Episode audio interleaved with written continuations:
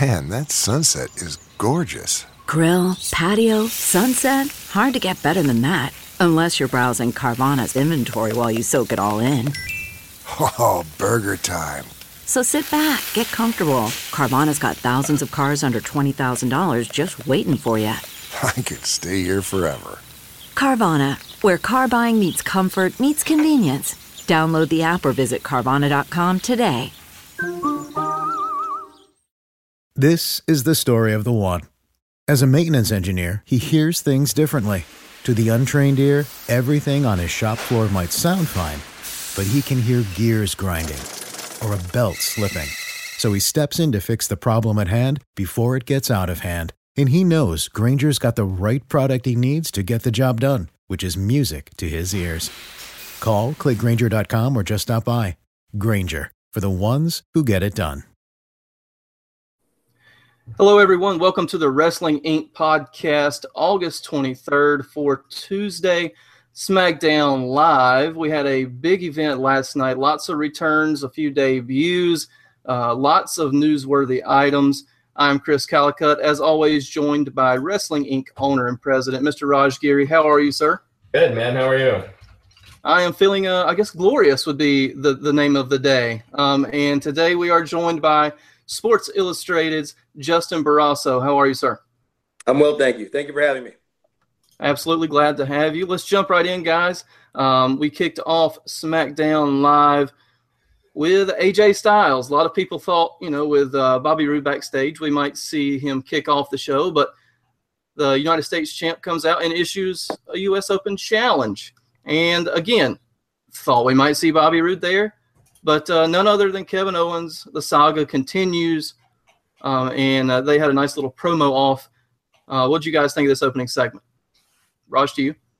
Uh, I mean, it was just another, uh, you know, uh, another way to forward the Shane McMahon, Kevin Owens uh, feud. I don't know if this is leading to a singles match or Shane leading a team against Kevin Owens' team at Survivor Series, or if they could mm-hmm. keep it going that long.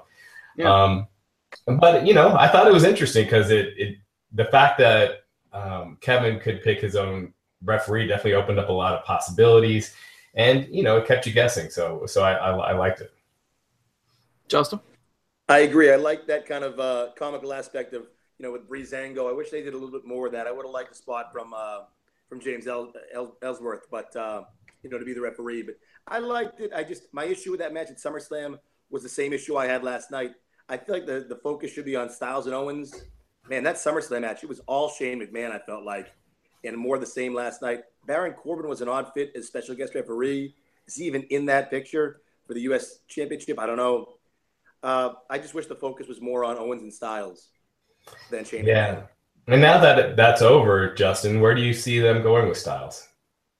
That's a great question. You'd, you'd imagine they'd go with Baron Corbin, right? That was kind of implied last night, I think. Or it could have just been a throwaway. Corbin's so directionless now with no Cena, with no Money in the Bank briefcase.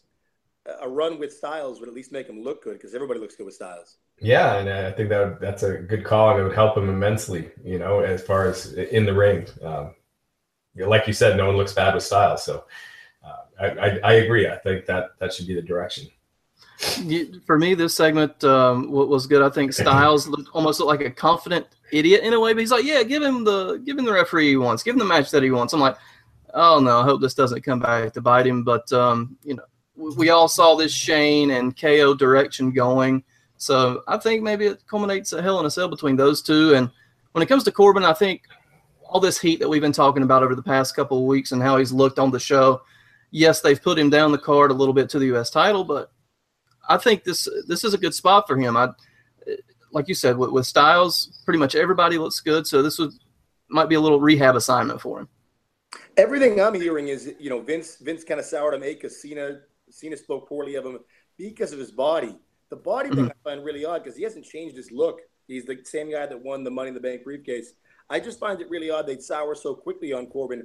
I know we've seen it before, but I feel like that's the whole point of having two titles, the fact that you can give guys like Baron Corbin or Bray Wyatt or different mm-hmm. types of Kevin Owens. You can you can make different guys champion and run with them. I'm disappointed that it came to a kind of a, a really anticlimactic finish with the briefcase. It was it was something. Uh, And but like you said, with with Vince sort of changing his minds hourly instead of daily or or monthly, you never know what what could have went on with the Corbin thing. But and it kind of made him look a little silly with the briefcase. But uh, moving on, SmackDown's general manager. Oh, sorry, Raj, go ahead. Uh, Justin, did you hear anything about it being because of Corbin's uh, stuff on social media where he was going back and forth with that military vet? Um, if that contributed to it, because that seems like a a small thing to change big plans over. And obviously they had big plans for him. I haven't. I heard it was Cena. I heard the kiss of death with Cena that Corbin wasn't ready, but I can't get any more right now. That's kind of what I'm trying to work on as we speak. But I, I haven't heard about the social media. I mean, he's a heel, right? So we should play one on social media. Right. I don't think that was the issue. But then again, they kind of pick and choose who they defend in those cases, Raj. I don't know. But yeah. right now, I, I don't think that's the reason. Yeah. All righty. Um, backstage with general manager Daniel Bryan um, on his phone sort of teases that he has a few surprises up his sleeve for tonight. And, of course, he did, that we find out later on. Then who I'm now calling the Indian Ricardo Rodriguez's, um, the Singh Brothers, who now has to make an entrance for W W E champion Jinder Mahal every time he comes out anywhere, which is it's a it's a good shtick, I guess. But uh, Daniel gets called xenophobic, and Bryan says that Shinsuke Nakamura deserves better than what he got with the uh, with the Singh brother interference the other night. S- Mahal's like, oh no, not again. But Daniel makes it for Nakamura versus the Singh brothers uh, later on, and and upon that announcement, I'm like, this is either going to be kind of cool or it's going to be really bad. But uh, Uh, we'll get to that match in just a moment. And Owens backstage looking for his quest for a referee. Sami Zayn, of all people, he runs into. And I thought they did a really nice job with this segment, teasing a bit of a heel turn possibility by Sami. It would give him a fresh coat of paint. Uh, and then Owens just had, just had to say that one thing to, to take Sami away. What do you guys think of uh, of this segment? Justin, to you first this time. I thought that was actually one of the highlights of the show. I love the fact that, that Zayn thought about it because there, I think they kind of played on real life there. There is a real life friendship and connection. Owens just donated mm-hmm. to uh, Zayn's uh, fundraiser. I loved it. And then when he threw, when Owens threw in that line that you just mentioned, the fact that he hasn't done anything since being on SmackDown, it was a really nice touch. I thought that was one of the highlights. It's those subtleties and nuances that make Kevin mm-hmm. great, and that was one of them right there last night. Raj mentioned the Hell in a Cell. I wonder if they could somehow transition to Zayn and Owens, because that actually felt fresh last night, which it hasn't. I mean, we've seen them so often together, but I thought last night that it actually felt kind of fresh. Maybe you transition to those two for Hell in a Cell. I feel like we've seen too much of Owens and Styles in the past, um, I feel like two weeks, but past two months. Yeah, it, it feels like they've been going forever. Um, I, you know, I, I almost, it would be a fresh coat of paint if you had Owens and Sami back on the same page. Mm-hmm. Um, I think everyone knows that they're friends in real life. So right. it, it would, it, I mean, it would freshen him up. Um, it's, you know, it's Owens is kind of uh, not benefited much from the SmackDown move. You know, he's gone from being the Universal Champion, being at the top of the card to, you know, kind of being an afterthought. So I'd like to see them do more with him. Um, it looks like Shane is, is who he's going to be feuding with for a while. um, and, and, you know, it, it doesn't hurt to, to feud with the boss's son. Cause you know, th- that word gets back to Vince. Uh, if if you impress, but uh, yeah, I, I like the segment. It kind of played off of the fact that they, you know, there was that uh, show in Quebec where they teamed up a, a few weeks ago, and mm-hmm. and so it, it kind of kept you guessing because of that again. So I, I liked it, and I, I, Owens was fantastic with with that line that Justin mentioned. Yeah, um, I, I love that, that they actually sold some D V Ds with this segment too. You know, Zayn was like, "Yeah, I watched your D V D the other day," and you know, I'm like, "Oh, come on, guys! Just just the little things that you can pick in, and, and nobody really picks up on it." That was that was kind of neat too. But next segment, um, the artiste Aiden English out for a bit of a song, and and we've become song heavy in W W E these days. You have Elias, you have R-Truth, and you have Aiden English, but from one song to pros- possibly one of the best entrances in quite a while. Bobby Roode makes his debut on SmackDown Live. Were you guys happy to see this? Obviously, we all saw it coming. They didn't really try to hide him yesterday. Um, and thanks to our readers for sending a few news tips, his pictures and photos, and his Tron, you know, being tested in the arena and that fun stuff. But uh, What'd you guys think of, of Roode's appearance for the first match? Let's start with Raj on this one. Sure. I thought, well, first off, I thought it was kind of odd that it was so early in the show. Um, mm-hmm. I was expecting something more impactful, I guess. Um, and also, I thought it was odd that he was uh, positioned as a babyface. Now, granted, he was going to get a babyface pop anyway. Um, but he seems miscast in that. Um, yeah. And I don't know if, if, if fans will, you know, it'll catch on or not. If if it doesn't, um, I just see him as a heel, and I see him most effective as a heel. And I just don't know uh, if this will work, um, you know, in, in a month, a month down the line once the shine is worn off. Justin? I'm completely on board. I, I, I thought it was short-sighted. I liked the fact that they put him in there with Aiden English, but I wish we saw a heel Bobby Roode. I just, I, I don't know. I, and I like Bobby Roode. I've liked him since his T N A days. I think he's very talented. I like the beer money runs. I just wonder that once you take off the robe, once the entrance music stops playing, can this guy really be a babyface? He's very cut and dry. He's built to be a built to be a villain and built to be a heel. I just don't see him as a babyface. I think, like you mentioned, he's going to get a pop just because of that crowd in, in, in the Barclays. But I thought it was really strange that they uh, have positioned him. Maybe you can turn him depending on who he feuds with, and you can see that vicious side of Bobby Roode. But I thought it was a really strange way to to debut him in, in, as a babyface. But again, I guess we'll wait and see. I have a question for you guys, though, regarding the music. Sure. Would you rather have Aiden English or Elias sing Cult of Personality when they go to Chicago? Oh, my God. That would uh, – either one would be fantastic. That's a heck of an idea. I would say Elias just because it's clear they have bigger plans for him, and he would get more more heat for that, you know. Oh, that crowd would be would erupt, yeah. That would be hilarious. That's a great idea. That's pretty fantastic. But for, for me, I was shocked a little bit by the babyface Bobby Roode, because his in-ring work to me screams heel. He's very methodical inside the ring. And, and we talked about this uh, on, a, on a podcast just a few days ago that, you know, he, he works as a heel. He's more slowly paced. I would like to see how he works as a babyface. If it's just going to be the same in-ring style, I'm not sure how long that luster lasts. But, again, he's an he's an entrance and he's a personality. So if anybody can maybe pull it off, then Bobby Roode probably can. Do you think he would work as a babyface if he had different entrance music? Like how much of his wow. popularity as a you know as a fan favorite is just that song? Right. I mean, it's, I it's remember that, when it's people used to criticize. I remember people used to criticize Daniel Bryan, you know, saying it was the yes chant. But people genuinely liked Daniel Bryan. They cared uh, mm-hmm. when he won or lost matches. With Bobby Roode, I don't get that same feeling, you know, as it, they cheered that that's that entrance, and, and then it kind of ends there. And it's odd that you'd have a guy, Bobby Roode's had, what, almost a two-decade career, give mm-hmm. or take. It's odd that you take out of his wheelhouse in his biggest moment, and now you're going to change it a bit. It just seems like a bad idea. I will say this, though. He looked absolutely elated to be there and to receive the pop that he got. Um, and if and if he can keep that sort of same moniker going, I'm I'm pretty I'm pretty confident that the babyface Bobby Roode would work, and then it'll set up for a major heel turn, and it'll be even better. Um, and, and so I'm looking forward to this run by Bobby. But what I was shocked about last night was how competitive the match actually was.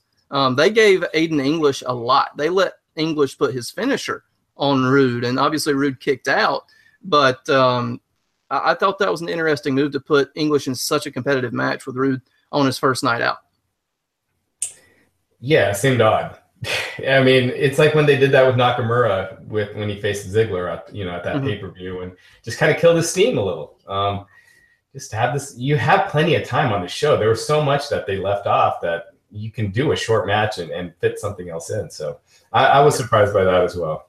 I wonder, if, I'm probably overthinking this, I wonder if it fits into that land of opportunity theme that SmackDown really presents week after week, that anybody could win. It's anybody's possibility. Maybe I'm just being naive and they just wanted to go fifty-fifty booking, but I, if the idea is anybody can beat anybody on SmackDown, I like it. I just don't know if that was part of the thinking behind that match. Yeah. Who do you, who do you go with Roode for his first feud? Mm, hopefully they don't call back to this one because it was a competitive match. Honestly, I thought Orton had such a definitive win over Rusev that they might go, Ruse, uh, excuse me, Roode and Orton. Uh, well, Roode's a babyface, so I, I don't think. Yeah, that, right. If they if they would have brought him in as a heel, that would have been the easier matchup, I think. But yeah. um, it's funny as a babyface. I would have thought Chad Gable. I, there's a lot of guys you could think of as a heel. Bobby Roode, right? Bobby mm-hmm. Roode, Mike Kanellis, maybe he's he's needs something. Uh, I don't know. I think that would bring Roode down if they did Mike Kanellis at this point. You know, right. Same as Aiden English. Um, Yep. You know, if they made it a long-term thing. I think it would it would have to be someone that they had been pushing, someone like a Rusev or or Corbin. Um, you know, Corbin that, would make sense. Yeah, and then that way, you know, you, you can have him beat him, and it, it's you know, it's beating a name, but not uh, uh, you know.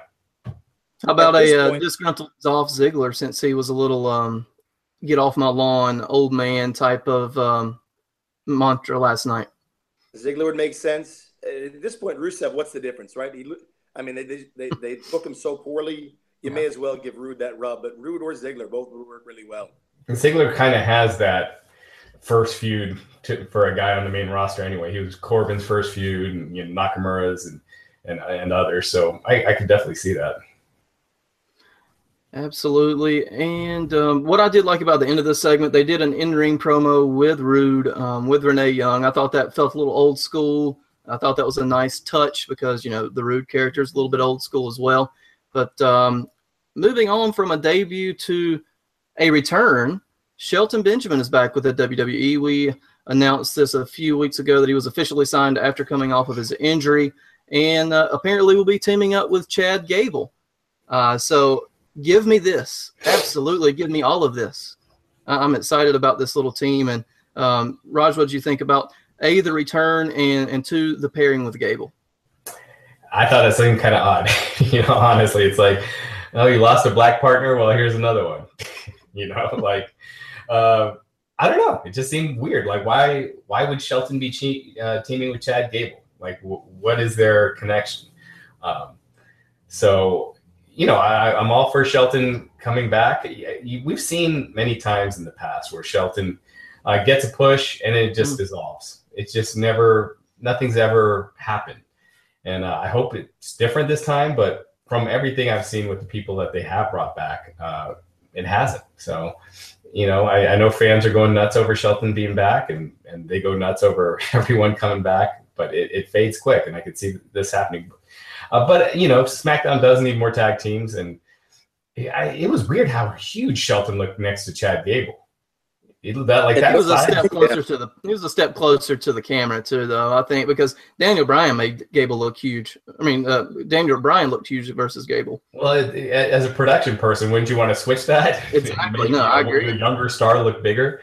Um, so, anyway, um, I, I, I'm all for it. I mean, they need they need more tag teams and stuff. I just thought it was kind of odd the way it was done, like just to just do it in a backstage segment as opposed to come up with an, an organic story that would explain uh, right. why you're doing it. Like Chad Gable or just saying, "I found a new partner. Boom, it's Shelton," or something, something like that. Or Gable getting beat down by some team, and, and it just seems like such an odd fit. It seems like it doesn't have any legs. It won't last. I, I still think Shelton Benjamin. I would have preferred they go in the land of opportunity. Benjamin could be a world champion. I don't know why they. It just seems like uh, Gable, and Gable could be a single star. I don't know why. They, they, it seems like a, a lazy booking decision that uh, you just throw Shelton back into that tag, into a tag team. Like you said, too, there's, there's no connection. Um, I wish there was, but maybe. And I'd like to think they'll connect the dots with Jason Jordan. I don't know. I, I think they'd like a reboot of the whole Jason Jordan mess. So I don't know. The whole thing's difficult. You know what it reminded me of is like when Charlotte and. Uh... And, and uh, you know, the women's revolution when all the women from N X T debuted. And Stephanie McMahon is like, you guys are on this team, and you guys are on this team, and you guys are on this team. No right. story behind it. No, no story, yeah. yeah. And it's not that hard. Like I said, just have Chad say, I found a partner. And, I, you know, or you can do something with the whole Breezango bit um, where, they, you know, that mystery attacker or something. Just anything, as, as opposed to just being assigned a partner. And what a strange decision to do. Like you said, Shelton Benjamin, unless they were tone deaf, is going to get a huge pop from that crowd at the Barclays. Why would you do that backstage? Like, that's an in, in-ring moment. I just thought that they missed a big opportunity there. Yeah. So, I again, love that Shelton's back. I think he's talented as hell. Uh, he, he hasn't lived up to his potential since living, leaving W W E. I thought his stuff in New Japan was disappointing. Um, but... you know, hopefully he's motivated and, and we can see a, a strong run, run from him. But as we've seen with W W E bringing back these legends, the Hardys were no-brainer. You know, they're in an empty arena match. Um, it, you just see they don't capitalize on bringing back these legends. I, it's like they have it in their head that these guys are old and need to put young talent over. And when they have a lot of money to make with these guys. Can we discuss the Hardys for a minute? Yeah, absolutely. That was outrageous on Monday night on Raw. We see the Hardys versus the Shield. That's a pay-per-view quality match. That could even be a big pay-per-view match. That's a huge feud. And that's a throwaway match on Raw where Jeff Hardy gets pinned clean. Oh, I mean, that, that gave me an upset stomach at the end of that match. Like, that's such a big moment. Uh, I don't understand how you blow Hardy Shield for the first time ever on a throwaway match on Raw. Yeah. That was, nice. Yeah, that's the biggest tag match that they have in the whole company. Yes. Yes, yeah. Great point. Yeah, and yeah, just a, a throwaway match with a clean finish. It's one thing if they did it and it, it led to a, a schmoz where it leads to a feud, and that, that was the beginning of the feud. But yeah, just to throw it away with a clean finish is mind-boggling. Just, I felt like I was watching nineteen ninety-nine or two thousand Nitro. It, like it was that. Uh, what am I watching? Yeah, you're right, that is the biggest tag match in the company. And they right. No build-up, and they just tossed, discarded it. Yeah, so, so frustrating. Yeah. Yeah, that was that was a big match to give away, but yeah, I get what they were doing. They wanted to reestablish as, you know, a definitive team, being Ambrose and Rollins. But in regards to the Shelton Benjamin thing, if I'm him, right, I'm a veteran. My bump card's filling up. I've been around the world. Do I really want to come back for a huge singles run, or do I want to let my young up-and-coming partner do all the work for me, and then I come in as a hot tag and do my work? Um. I, I, just from a booking and in-ring work standpoint, you know, that that's sort of the way I feel about it. And I think they could do the whole taking Gable under his wing type of thing, and the story could build itself. But one thing that they could have done, uh, when Gable and Jordan first got together in N X T, Gable was hilarious um, in bugging Jordan to be his partner. Um, I thought they could bring some semblance of that back to maybe Shelton over the next few weeks, and then they become a, a team. Yeah, they I mean, you could, just have, you, could, you could have had Shelton. You could have had Shelton come out for a singles match, big surprise, big pop, and then mm-hmm. at the end, Chad Gable comes out, asks him, you know, saying he wants. It's like the annoying little brother or annoying, annoying little fan or something like that, and because that's what he did in N X T, that would have been the perfect story that they could rehash. Yes, but a couple people in the comment section think Shelton's turning heel. So, I mean, that would be kind of cool if Shelton turned on Chad Gable and that led to a feud. So that would make it kind of worth it. But that'd be kind of a fun singles match, I'm not going to lie. Um, Owens and Sammy backstage. Sammy officially turns in his referee shirt, um, turns down the offer of Owens.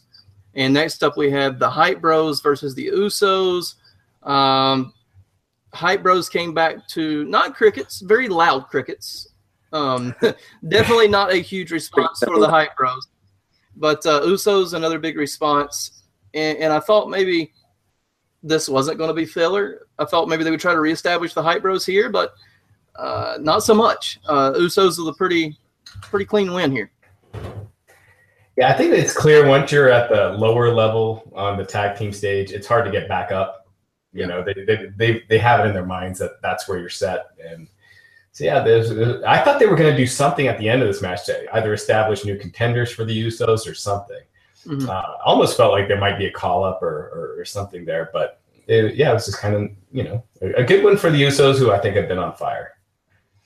And I think I'd be very concerned if I was watching that match as Gable and, and, and Benjamin, if there's no plan for, for a split. Like, to me, that's their future. They're probably going to be in that match putting over putting over the champs like the Usos or New Day or whomever that is.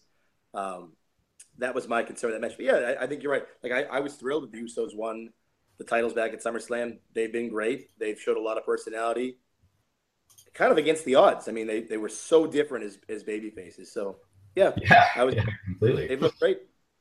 And, and and with that, the thing that's great about the Usos, I think, is that they they still seem themselves. Like, that. It's you, they don't seem like they're playing a character.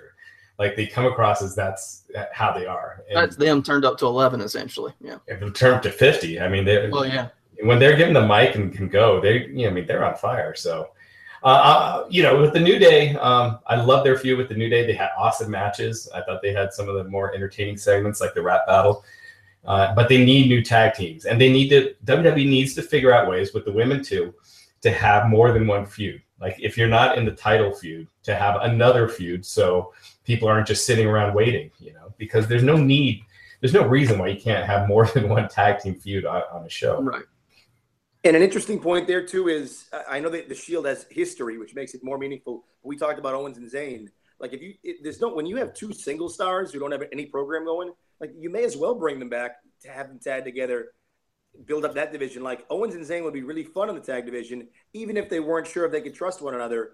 It would give the Usos someone to work with, the New Day someone to work with, and then you can always bring them back. It wouldn't kill them to, to when you break the team. Yeah, I wish they had a little bit more spice in the tag team division.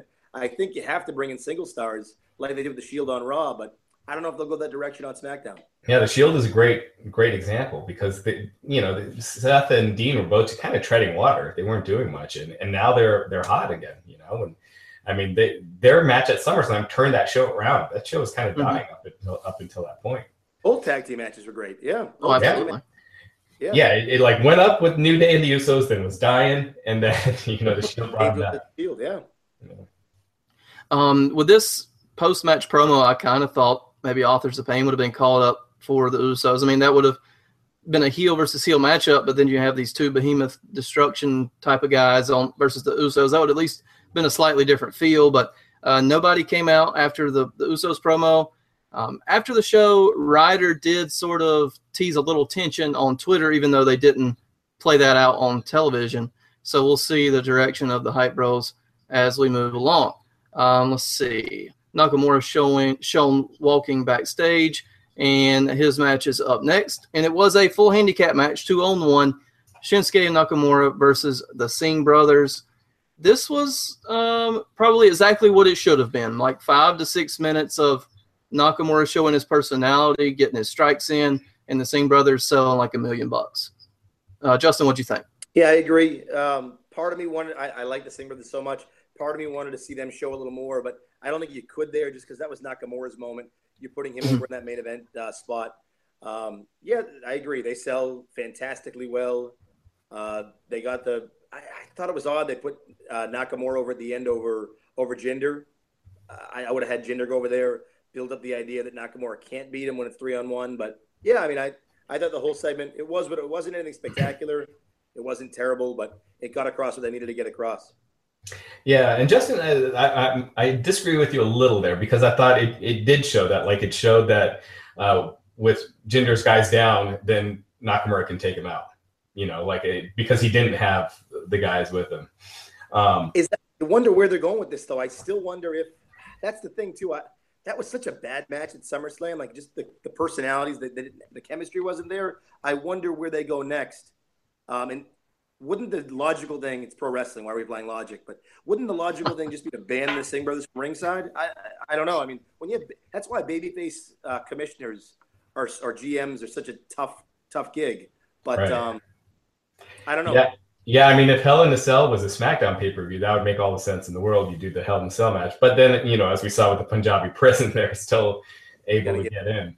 Um, Even Owens Jericho last year, uh, Jericho got into that match. Right. And, and a shark cage doesn't work, as we've seen with Enzo. yeah. So, um, but, um, yeah, I mean, they, they've got to do something where the problem is they just do that same finish over and over. And it's just, I think that helped kill the match. It, it was pretty bad up until that point, and then that just killed it. And just the only thing I'll say to that, though, if they do that same finish, that same, t- it's already tired and it's August. If they do that, that same finish over and over again till Mania, I think it'd be so dreaded and awful. Like, it'd be so bad it's good. You know what I mean? Like, I wonder if, yeah. if that's the plan. I'm okay with that. If they last this thing till April of next year, had the Sings help win every match, it'd be so bad that I could get behind it. But um, that can't be the plan, can it? I don't know. No, there, there's there's got to be a shortened. yeah. They've got to take it off of him before then. But, but uh, I think, uh, you know, the fact that they do keep doing that and you you now almost expect it. So when they finally it backfires or something, that will be a huge pop. You know, that will be big. But is it is Nakamura going to ultimately end up the, winning the W W E title? You guys think with this uh, this feud, or is it just not his time right now? I think he gets it on his next try. Um, I, I think there's figuring out that the, the Mahal thing is running out of legs a little bit. I think Nakamura, that if you're going to strike, I think the time's now. It has to be before he loses any more luster himself. I completely agree, but I don't think they're going to go that. I, I agree. Nakamura should be champion. I just think they're going to wait. Like, they've got an odd history of waiting in that company. I, I don't think he gets it. I think they stick with Jinder. I'm sticking with the idea he keeps the belt till Mania, which seems crazy, but um, but I'd love to see Nakamura as champion. I think, like you said, that's the key point. Like, you want to do it now while he's hot. Why wait? But I feel like they're going to wait with uh, with Nakamura, and I don't know. I hope Jinder picks up some more things. I really like him as champ. Yep. Yeah, and, I, I just wish he would. Uh, he needs to work with better guys, on, you know, on the road. Yeah. And, and get more experience in longer matches. And this is something me, me and Matt Morgan argue about this every Monday, because I Matt's a big Jinder fan, and I like Jinder. I think he's improved a lot. I think he looks the part. And he looks – I mean, he's made the changes with the beard, the hair, that he looks way more like a main eventer than he did years ago. Right. But um, he went from being jobbed out in three-minute squash matches to, you know, having to have fifteen-minute main event matches, and that's a big shift. And um, not having that experience, being just thrown into it, you know, it's it's kind of not fair. So um, it would be good to see him on the road, get, you know, working with uh, better guys like Sami Zayn, and where he could get more experience working these longer matches. But that's why I don't understand why you had John Cena there and you chose not to pair. Like, Cena's the right guy to, to put him on the road with. Even for a couple of weeks, you think that'd be beneficial. I don't understand why they didn't, like, to Jinder's benefit, pair him with Cena even for a short period of time. Right. No, I thought so too. I thought that's where they were going, you know, when yeah, they no. first uh, announced the Cena Nakamura match. But a uh, quick little tidbit for me on this SmackDown match. I'd liked, and I agree with Raj in, in this situation, that they didn't go fifty-fifty booking. They didn't have Nakamura win the match, and then Mahal gets his heat right back. He got a little bit back, and then Nakamura flattened everybody. So Nakamura stood tall after the win, which I thought was a nice little change of pace from what W W E normally does. Um, moving on, Kevin Owens. Real, real quick, real quick. They, yep. So they're going to be going, basically, uh, the next pay-per-view is not until October for SmackDown. Mm-hmm. So that, that's a long time to keep this program going. So we'll we'll have to see. You know, with you know, we'll have to see, because T L C is at the end of October. Mm-hmm. So, and I'm guessing that's their that's their plan. It's October twenty-second. So we got two full months before the next SmackDown pay-per-view. That's eternity. For, yeah, for W W E, yes. Mm-hmm. Yeah. Um, Kevin Owens backstage, walking with his referee shirt in hand. Um, Tyler Breeze, Fandango almost shoot him. That was a close call, guys. Very close call. Um, but they kind of stood up to be the referee. Kevin said no, uh, mostly because they were wearing pineapple rompers. Um, quick little fashion statement by Breezango there, but it was good that they made the show, because I guess apparently their show's not coming back on until next week, according to the graphic the week before. So um, nice little comedic segment. These guys work well together. Um, yeah, um, yeah, I mean, Breezango, I, I, I'd like to see them do more with them on screen, you know, like, mm-hmm. I mean, I, in the ring. Uh, the, the, the backstage segments are cute and everything, but um, they're going to run its course. You do it every week. So I feel like they're on the fine line of, I think they're great, but they're in the fine line of, like, they could become the Bushwhackers, or they could become something a lot more. It's it's what they do in the ring, uh, because you're right. There's such a short shelf life for, for, for funny backstage interviews when you don't back it up in the ring. And those guys can work. I don't know. I I hope I really hope that they are allowed to show what they can do in the ring. A tag team title run, even briefly, would really benefit them. It would go a long way. Mm-hmm. Yeah, it will definitely legitimize what they've been doing, because they've been consistently one of the more entertaining acts on the show. Uh, and like I said, I was just, since they weren't necessarily advertised, glad to see that they made the card, even if it was for a thirty-second, you know, comedic interview. But the New, um, Day, the New Day return actually kind of was bad timing for them, because they were really positioned to take those titles until the New Day came back. Yeah, very true, very true. Um, after Owens oh, gets guys, real down, quick, oh. real quick. Uh, A couple of people are reminding me that a correction. Hell in a Cell is actually a SmackDown pay-per-view. Yeah, yeah. So it's T L C that's Raw. So Hell in a Cell is on like the, October eighth. Hey, okay, so six so, weeks. So yeah, I guess that does make sense to have Jinder and and and uh, Nakamura, with, and that keeps the Singh Brothers out theoretically. Until yep. they get it. Right, right. Until they get it. Uh, but right after they get rid of Breezango, Corbin comes in, and again, I thought this was out of left field, but uh, Corbin says uh, if Owens gets the title back, he wants first shot, and um, kind of agrees. We don't know how shady that deal would have been, but uh, he gets the referee's shirt. Corbin's your special guest referee for later in the evening. Next up, we had Becky Lynch and Naomi versus Natalia and Carmella. I loved this um, Carmella, James Ellsworth pre-match promo. I didn't care much for Natty's just because it's, it's a lot of the same. She's never been that great on the mic. She's always been a, a workhorse in the ring. But uh, I love the, the Carmella Ellsworth reaction. You know, pretty much Ellsworth's like, here's what we're doing. And Carmella's like, shut up, shut up, shut up. But uh, I thought that was neat. Uh, Justin, what did you think of this, uh, just your opening segment before the match here? I do think it's funny, though, and we, they don't use the term women's revolution much anymore, but it's really, you know, about the women performing in the ring and, and how they're able to shine on their own. And really we see the, the guy shining the biggest light right now on the women's division is James Ellsworth. I think he's great in that role. He's my favorite heater since China. Uh, I thought last night was some of his best work. He's perfect in that role. I mean, I'm sure Carmella dumps him at some point, but uh, not for a while.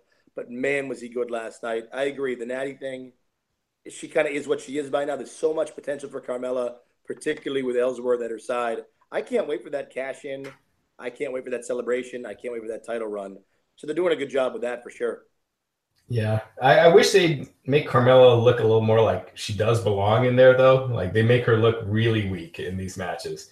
Um, but I thought it was good. I mean, I think they're entertaining. I, I, I, I enjoy every time they're out there. Natalia, you know, to your point with their promos, the problem is I think everyone just feels like she's a really nice person that's trying to act like a, a heel.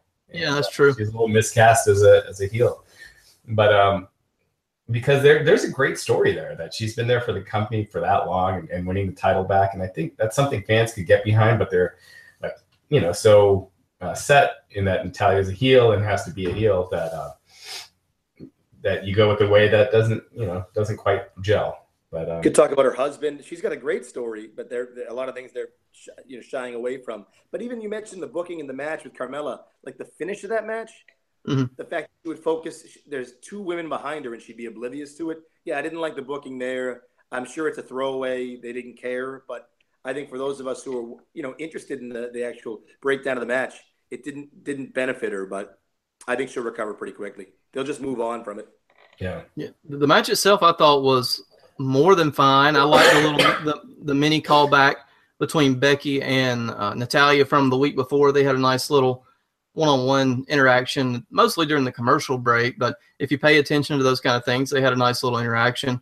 Um, Naomi, Becky pick up the win here. Pretty much like uh, Justin said, Carmella got distracted by James and, and Natalia. So easy win, not necessarily easy, but a win for the faces, no cash in. Now that they did not do it at SummerSlam, because honestly, I, I thought since they took Corbin's opportunity away, I thought SummerSlam was the time to do it. So how long do you think Carmella waits now? Uh, Justin? I can't wait till it happens next Tuesday, but I'm going to say the opposite. I think that they love having one briefcase around. So I think that'll last, I'm going to say through the winter, like through Thanksgiving. I wonder if it can last till the Rumble. I don't know if they can, they can tell that story that long, but they love to draw out the briefcase story, which is why I was shocked that, that Corbin just went away with, with no story. I'm going to say it lasts till till twenty eighteen at least. Yeah. I could, you know, because it's one year, right? It's not that it expires at Mania. It's one year. So, I mean, they could do it the night after Mania, you know, or or something like that. So uh, they got a lot of time to work with it. No need to rush it, rush it and, and do it right away. But the Corbin thing, it's clear that, you know, he's got heat on him, but if he didn't have heat, I actually like when they do um, where they, the cash-in doesn't automatically result in them winning the title because it keeps mm-hmm. it more uh, more questionable. Like, it, will it happen or not? Now, in the case of someone like Corbin, then you should have him go on to beat Cena at the pay-per-view, so he, he right. keeps his, you know, he keeps some steam. Um, and, you know, with Carmella, uh, who knows if she cashes in and, and wins the title or it's another one, uh, a failed cash-in, but I, I like the fact that they do the failed cash-ins now because it, it adds a little more unpredictability. Just that moment. I love that moment when Corbin came down to the ring with the briefcase. Kyoto rang the bell. I, I was waiting for them to somehow get themselves out of it, because there was no, I mean, it was just, it was too sudden. It was too quick. Uh, but I, I agree. Like the, the briefcase ma- makes Carmella relevant, and it would have made, continue to make Corbin relevant. Yeah, it's too bad that um, I don't mind him losing, like you said. It's just the fact that they, then he loses to Cena the next night. Now he's direction, no steam. Right. But uh, I, I did find that really strange. Yeah. All right. Up next, uh, a bit of a return. Dolph Ziggler back on SmackDown after several weeks, almost, I guess, months at this point, off of television. Um, he runs down pretty much every single gimmick in the book that W W E has on the roster right now.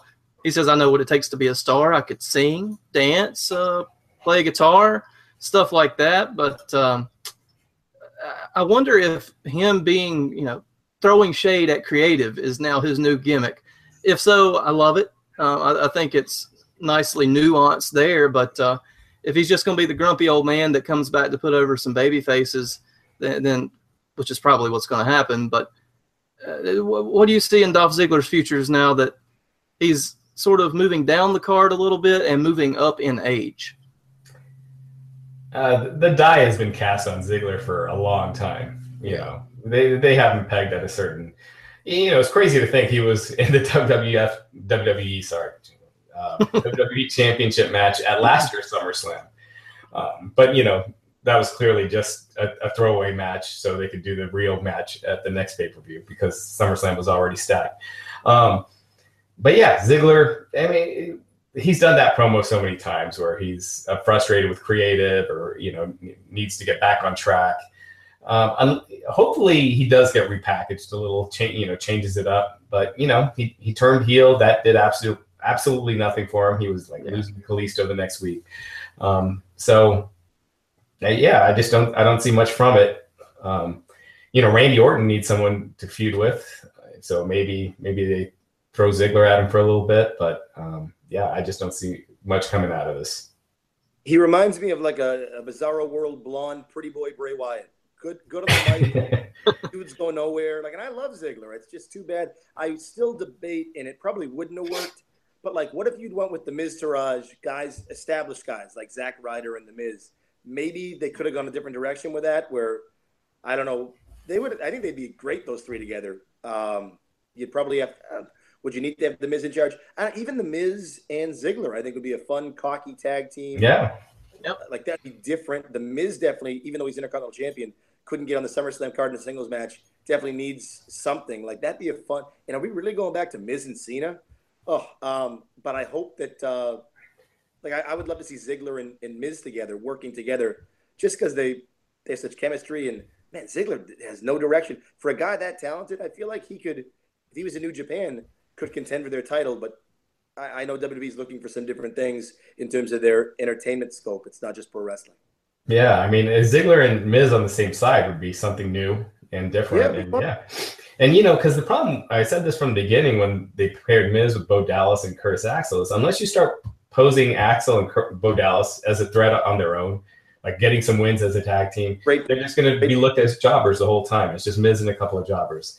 And what you said, yeah, I think that would have been a good idea if they did, you know, have Ziggler move to Raw and and, and do something with him. I think that would have been a great idea, and, and give them giving them both the spark, because they're they're creative guys and they could have probably come up with some fun stuff.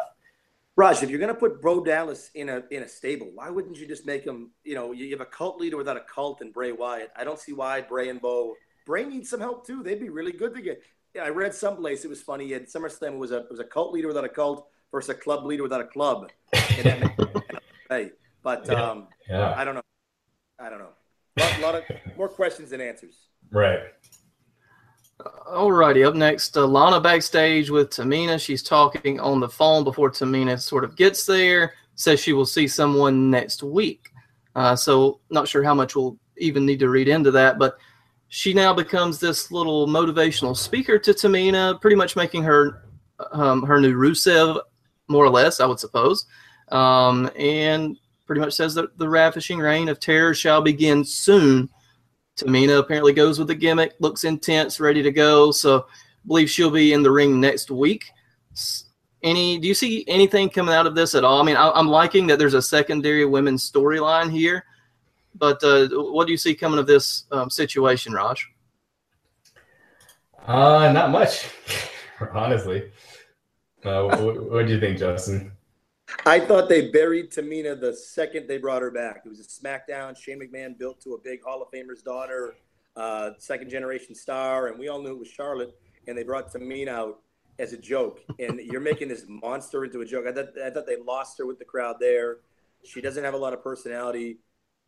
Uh, she, you know, I guess she can be a heater. Maybe she could. I mean, she worked well with, what, Santino a bunch of years ago. But, yeah, I mean, I like the fact they're trying different angles with different women on SmackDown, better than they do on Raw, but I'm with Raj on this one. There's there's nowhere to go from with this. I mean, and then Lana will be back with, I assume, Rusev, and Tamina's off camera. It's a, it's a tough tough one, but uh, I don't see any direction, any future behind it.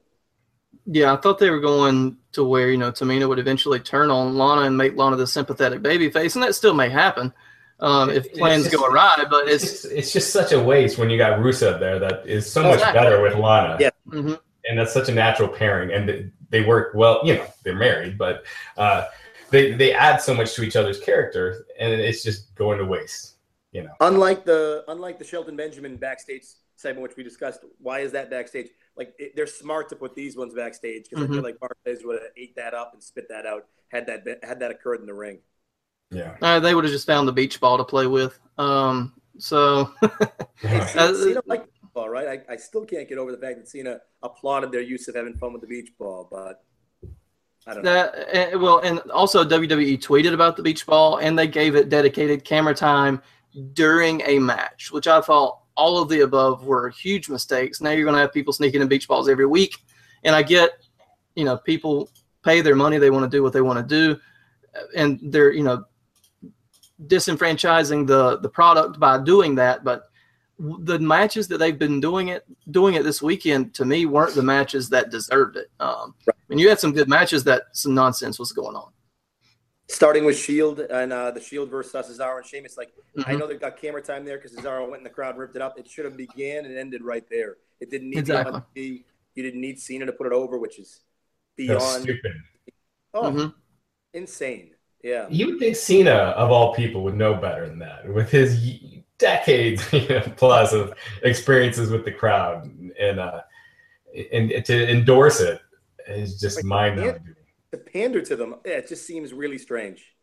Yeah, I I was saying this on Monday. I almost feel like senioritis. That Cena has one foot out the door and it wants to look as good as possible. And, doesn't care, yeah. You know. And I think the beach ball. I feel like that's something you see at a high school graduation. So maybe yeah. it all fits. Yeah. yeah. Yep. Um, almost main event time, but um, on the way to the ring, Corbin confronts A J Styles, basically looking to cut a deal. Says Owens, you know, he, he could get the first shot of Owens one. He offers the same deal to A J. Um, A J said, well, if I win, I'm going to bring back the U S Open Challenge so you can get shot next week. Um, and that leads us right to the match.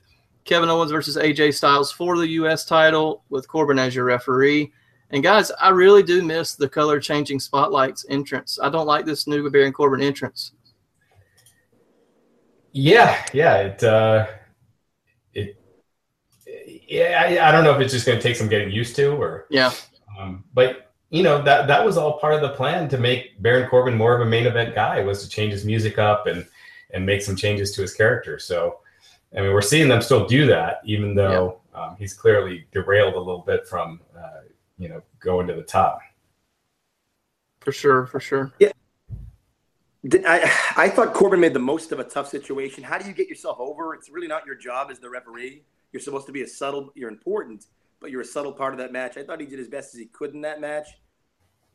I thought it was interesting uh, when uh, he was going to throw the shirt in Shane's face. I don't know if you guys are basketball fans, but Robert Ory did that to Danny Ainge years ago. But you could tell Shane didn't want the, the cameo of the ref shirt in his face. He made sure to grab it before, but uh, I thought Corbin, all things considering, I just you want like will that lead next week to a Styles Corbin feud, which if so great, or you can build to it. If not, yeah. what are we doing? Yeah, that seems to be the natural direction, and you know, refereeing is said to be one of the toughest gigs in wrestling, and I thought Corbin did a really nice job just of doing the actual uh, mechanics and everything like that, because I didn't notice that he. If he had an earpiece in. I don't think he did, um, whereas Shane did during SummerSlam. So if he went out there without an ear, earpiece, not really getting directions from the back, I thought he did a really nice job just as the special zebra. The match itself was not one to write home about. I thought this was one of their weaker one-on-one matches, but of course you had all the, the drama on the side. Shane ends up coming out, does not like the way that Corbin is refereeing the match because uh, he missed a couple of little spots there, very similar to what Shane did at SummerSlam. Kevin Owens hits a low blow unbeknownst to Baron, and then uh, Baron goes for the one, two, three. Shane pulls him off of the cover, and that's when he gives up his stripes to Shane McMahon. And then uh, it was a phenomenal forearm and a victory shortly thereafter. Styles retains. Uh, just overall thoughts on this match, Raj? Uh, I thought it was fun. It kept you guessing. Um, um, yeah, I mean, it was all just to, to build, you know, Shane and, and Kevin Owens forward. Uh, and it's in the main event of the show. Uh, you know, I I think that's always been a problem with the McMahons is when they're involved, that's the top angle. And, um, you know, and, and the gender stuff was earlier in the show. I mean, that really should have been the main event. I mean, make the world title be the main thing. And that feud should be the, the top, you know. So I, I was fine with the match, fine with how they did it, but I don't like um, the, the placement of it, I guess. I agree. Should, should have flipped with the with the Jinder Nakamura Singh Brothers. The thing I did like about it is, and Owens is, is so good at his role, but he has an obviously like he had his foot on the rope Styles on Sunday, and last night there was definitely a low blow. But storyline wise, Owens has just enough to make a point. Mm-hmm. He doesn't seem like a cartoon character. Uh, in fact, he's almost sympathetic at times. Kevin Owens is so good at his job, uh, so good at his craft that you want to believe Owens, you want to get behind him. But I agree. It reminded me of, um, man, how many Summer SummerSlams ago was it? Uh, the Bella Steph McMahon match. Oh, yeah. And that that closed out a Raw. It's like, oh, that's a really strange placement. And I felt like that watching SmackDown last night, that just because, like you said, it was McMahon involved, it shouldn't supersede. It wouldn't have superseded Brock on Raw. It shouldn't have superseded Jinder and Nakamura. And I think that's part of the problem, too. Why do we care about Jinder and Nakamura when it's kind of just oddly placed in the middle of the show? That should be your your focal point. That should be your the integral component of that show is Jinder and Nakamura. So I think that's part of the problem with the with the lack of chemistry there. Like, they got to put the right attention on it, too. Yeah, it's an odd fit on SmackDown because it is two hours. Um, you see on a three-hour Raw, sometimes they'll put their de facto main event at the top of the ten o'clock hour and not the eleven o'clock hour now. Um, but with, with SmackDown only being two hours, I tend to agree. But this was a championship match, whereas the Nakamura uh, Mahal stuff was not.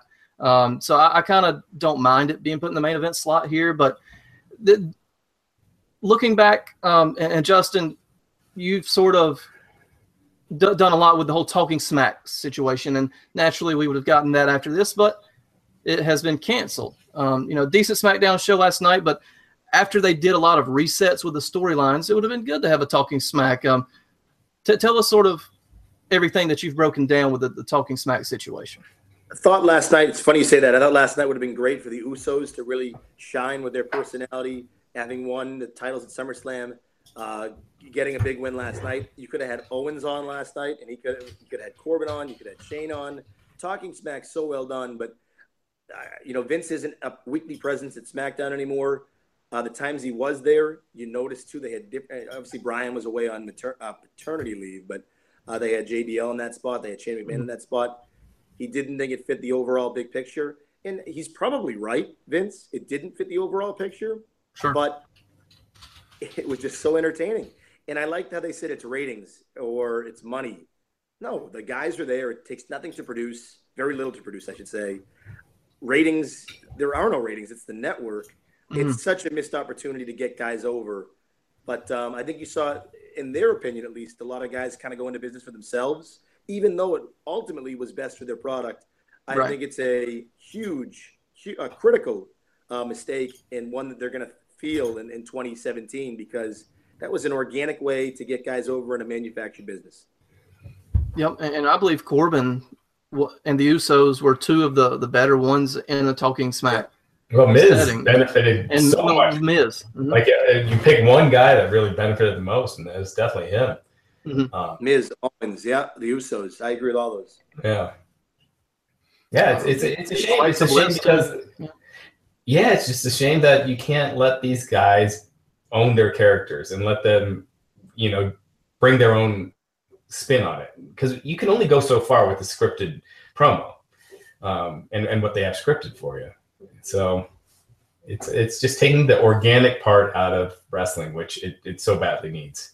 And that's the, uh, that's the that's the missing ingredient, right? And you can't force organic moments. But you're one hundred percent right. Like, one of the problems with Kurt Angle, like, they're like, he's been over-scripted. He's been, like, we haven't seen, maybe we saw it in that Enzo and Cass segment on his first night back, or the second night back, whatever it was, on Raw, the how you doing. But, man, it's just so scripted. And I think we want to get to know the, even when Alec, uh, Bliss won the women's title, and she cried a little bit on Talking Smack mm-hmm. after the show, well, it was meaningful. Like, we saw a real side of her, and then she went back to her character and turned it up. But, yeah, it's such a missed opportunity. Yeah. Absolutely. Sure. Um, quick injury update. Uh, W W E provided an update on Big Cass's knee. Looks like it is an A C L injury with a possible meniscus tear as well. So I think the current timetable is around nine months or so. Is that right, Raj? Yeah, that's what they're saying. Um, and, man, you talk about the worst time possible. Um, yep. You know, he's getting the, the big push. He got the big win over the Big Show. Obviously, they had plans for him, you know. And, yep. uh Gosh, you just hate to see, because it's it's one thing if it happens to an established star like a Triple H. When they come back, they get their gigantic pop and they're bigger than ever. Right. Uh, when it happens to someone that's just on the rise, it, it just really sucks. So, yeah, it's unfortunate. Yep. Even if they embellished, a lot of times W W E will embellish the months out. So say it's seven instead of nine, and he comes back soon. That's still a long time, right? Yeah, it's it's it's hard because Cass was just starting to grow and. Um, Yeah, he has no legs behind his singles push yet, but we're starting to. Uh, yeah, what what inopportune timing. Yeah, and if you if you do the math, he's not going to be back in time before Mania, so it's going to pretty much he has to be this whole reset button after they hit their reset button after WrestleMania next year. Maybe he can rekindle something, or they can put them back together randomly, Enzo and Cass, because that might be what Cass needs to keep him back over if Enzo actually stays on the uh, stays with the company until next year. Because I thought the cast, funny you mentioned that too, I thought the Rumble was going to be his coming out party. It reminded me a lot of what they did with Reigns. Right. Um, yeah, that's true. Yeah. That Kevin Nash and, and Strowman. Rob, Strowman, mm-hmm. another guy, yeah. I always think of Diesel when he you know eliminated, what, six straight guys, seven straight. Like, that was right. His moment here are coming up. But, um, yeah, what a shame. What a shame. Yeah. All righty. And the other big news from last night, Jones failed a drug test at U F C for, uh, two fourteen and has been stripped of the, was it light heavyweight title? So Dana White's saying he has not been stripped yet. So T M Z oh, originally said okay. that he was stripped, okay. but that's the way it's going to go. If you know, yeah, you would think so. With the, and I think the B sample's already in. So, uh, yeah, I mean, any Brock Lesnar must be pissed. Uh, Vince McMahon just got all the leverage he needed. Well, it's not like they can't have Brock fight someone else. Um, well, sure, but that was that was the money fight, though. That, that was, was the money fight. That was the money fight. Man, Jon Jones, God, God. How many chances is this guy going to get? How, how many failed tests is this at this point? Well, this is only, technically only one. Oh, well, okay. Well, he, he's just so many different chances, so many different situations that he's fell short professionally or in fights or whatever, but to be one of the better fighters in the world um, and, and make all that money, have his name on the marquee is just a lot of chances to to dwindle down the drain a little bit. If I'm U F C, I go to, I, I change direction, right? Because I don't know what the Lesnar if, if they updated it, because they already advertised it for next year's SummerSlam. I know Lesnar Jones is a dream match, but to me that's a passing of the torch, right? Lesnar definitely loses that match. Uh, Jones would just be too too quick, too difficult for him. I feel like that's a passing of the torch, and you're going to make Jon Jones, you're going to try to at least make him your new Conor McGregor for the U F C. But now I'd go a different direction. I'd go, to me, the money match, the, the big one left is Miocic and Brock. I'd put Brock in the main event of the heavyweight title match. I put, I mean, you can't put the title on him, but you give him the yeah. chance to. I would I would make it Brock and Steppy and, and have that be the big match, and maybe Brock can – I mean, Miocic's one of the greatest heavyweights in the world, but – he can't draw the kind of attention that Brock can get. I think we forget that Brock's such a great talker just because he never speaks in W W E, but he's mm. gold on the mic for U F C. So I don't know if I'm U F C and I need a I need a I need a jolt because this Jones news is horrible. What happens to McGregor next Saturday? Who knows? I would want Lesnar in that main event picture for my, my heavyweight championship. I, I think I think we buy that fight. Oh, I, I, yeah, for sure. I think it'd be huge. Uh, I know uh, M M A fans would be upset because Lesnar's technically has no wins. Uh, right. Doesn't deserve it. Yeah. Right, because jumps, his, the, his, jumps the card just a little bit. Right, because his fight over Mark Hunt was changed to a no contest. Um, but that is probably their best option. Um, I think know, so. They're going for the U F C heavyweight title because the light heavyweight, there's no other. Cormier doesn't have the same zazz as Jon Jones, um, and there's really no one else. That uh, there's U F C for as great a job as they did with McGregor and Rousey. They have no other stars right now that are, you know, they got G S P who's been there forever and Anderson Silva, but new stars that uh, would benefit from a fight like this. So, yeah, I agree. I think Miocic, um, it, it uh, I, I feel bad for Brock in that fight, but yeah, um, but uh, it doesn't think, you don't think it would end well if you're Brock, but um, yeah, it's a big money fight, and it, it's I think Jon Jones was the next face of that uh, that. that company because, like you said, they had Rousey, they had McGregor. You need the next one. They don't have it right now. Yeah, they don't. All right, Raj, anything else before we take it home? Uh, just really, uh, you know, our condolences to Dana Brooke. Her, her boyfriend passed away on Monday night, um, just shortly after speaking with her on the phone. Uh, so, yeah, our, our condolences to Dana Brooke. I mean, that's just awful, awful news. Yep, sad news there. Um, Justin, where can folks uh, find you on the internet? Some of your work, obviously Sports Illustrated, um, and tell us some things you're working on.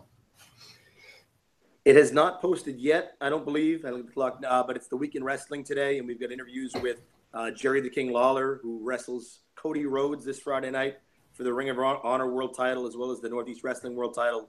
That's in Pittsfield, Massachusetts. So the King talked about that.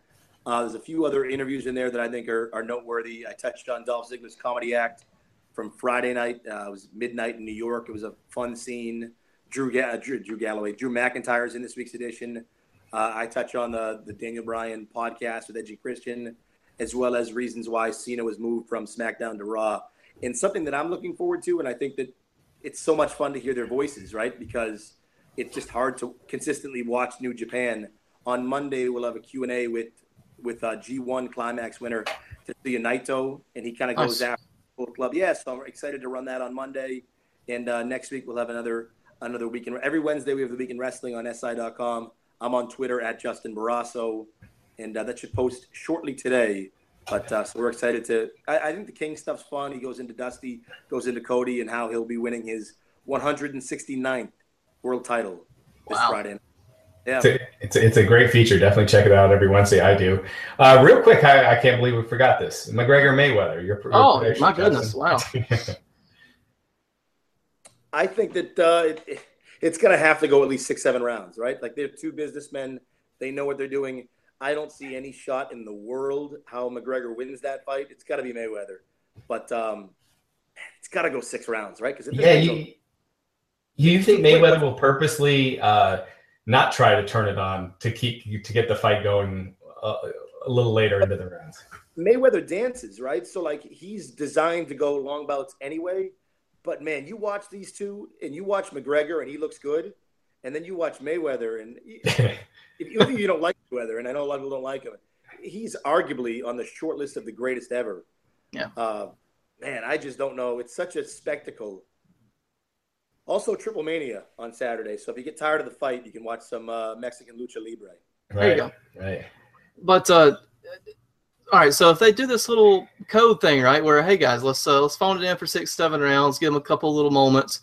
What if McGregor goes off script a little bit and just lands a haymaker in the first round? Just, well, just, well, just going, just well, going well, out. Well, well, I don't think, I don't think they're planning any of this oh, out I know, with I each know. other or anything. Yeah. But I do think Mayweather, it's clear. Uh, he wants people, you know, in, in in their press conferences, all he has to say is, you have no business being in the ring with me. Um, you know, I, I, I'm fifteen oh, you're oh and oh. But instead, he's going off about, uh, you know, how he, ta- you know, McGregor tapped, which makes no, uh, which doesn't figure into a boxing fight. So he knows what to say. Like, and, and then saying he's had a bad training camp and all this stuff. So he's he's saying stuff to get people believing that McGregor could win. Yeah. So on that end, he's do, he's a smart business guy. Um, Absolutely. He's kind of he, he's stupid too in the sense that after these press conferences and the post interviews, he's like, "Oh, that was fun. You know, we had a good time." And instead of acting, you know, acting like he should be upset and heated. Um, but anyway, um, they know what they're doing, but it's a real fight. And um, I'm sure McGregor's going to be looking for that win. And if he wins, if he got, uh, you know, slipped on a banana peel and won, that would be the biggest sports story uh, in our, you know, in recent memory.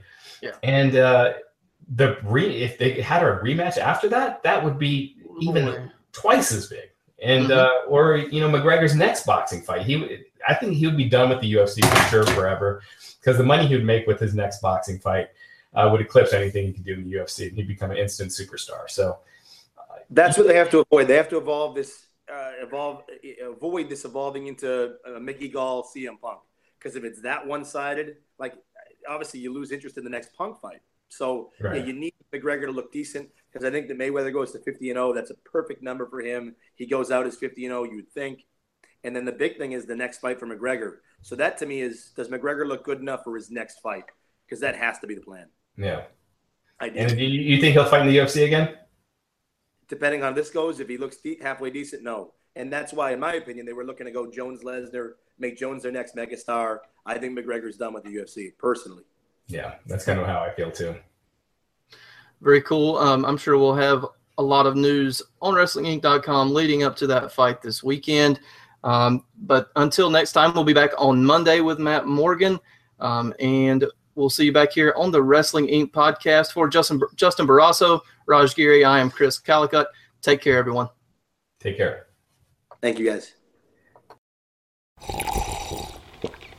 That's not just the sound of that first sip of Morning Joe. It's the sound of someone shopping for a car on Carvana from the comfort of home. That's a good blend. It's time to take it easy, like answering some easy questions to get pre-qualified for a car in minutes. Talk about starting the morning right. Just like customizing your terms so your car fits your budget. Mm-mm-mm. Visit Carvana dot com or download the app to experience car shopping the way it should be. Convenient, comfortable. Ah. This is the story of the one. As a maintenance engineer, he hears things differently. To the untrained ear, everything on his shop floor might sound fine, but he can hear gears grinding or a belt slipping. So he steps in to fix the problem at hand before it gets out of hand. And he knows Grainger's got the right product he needs to get the job done, which is music to his ears. Call, click Grainger dot com, or just stop by. Grainger, for the ones who get it done.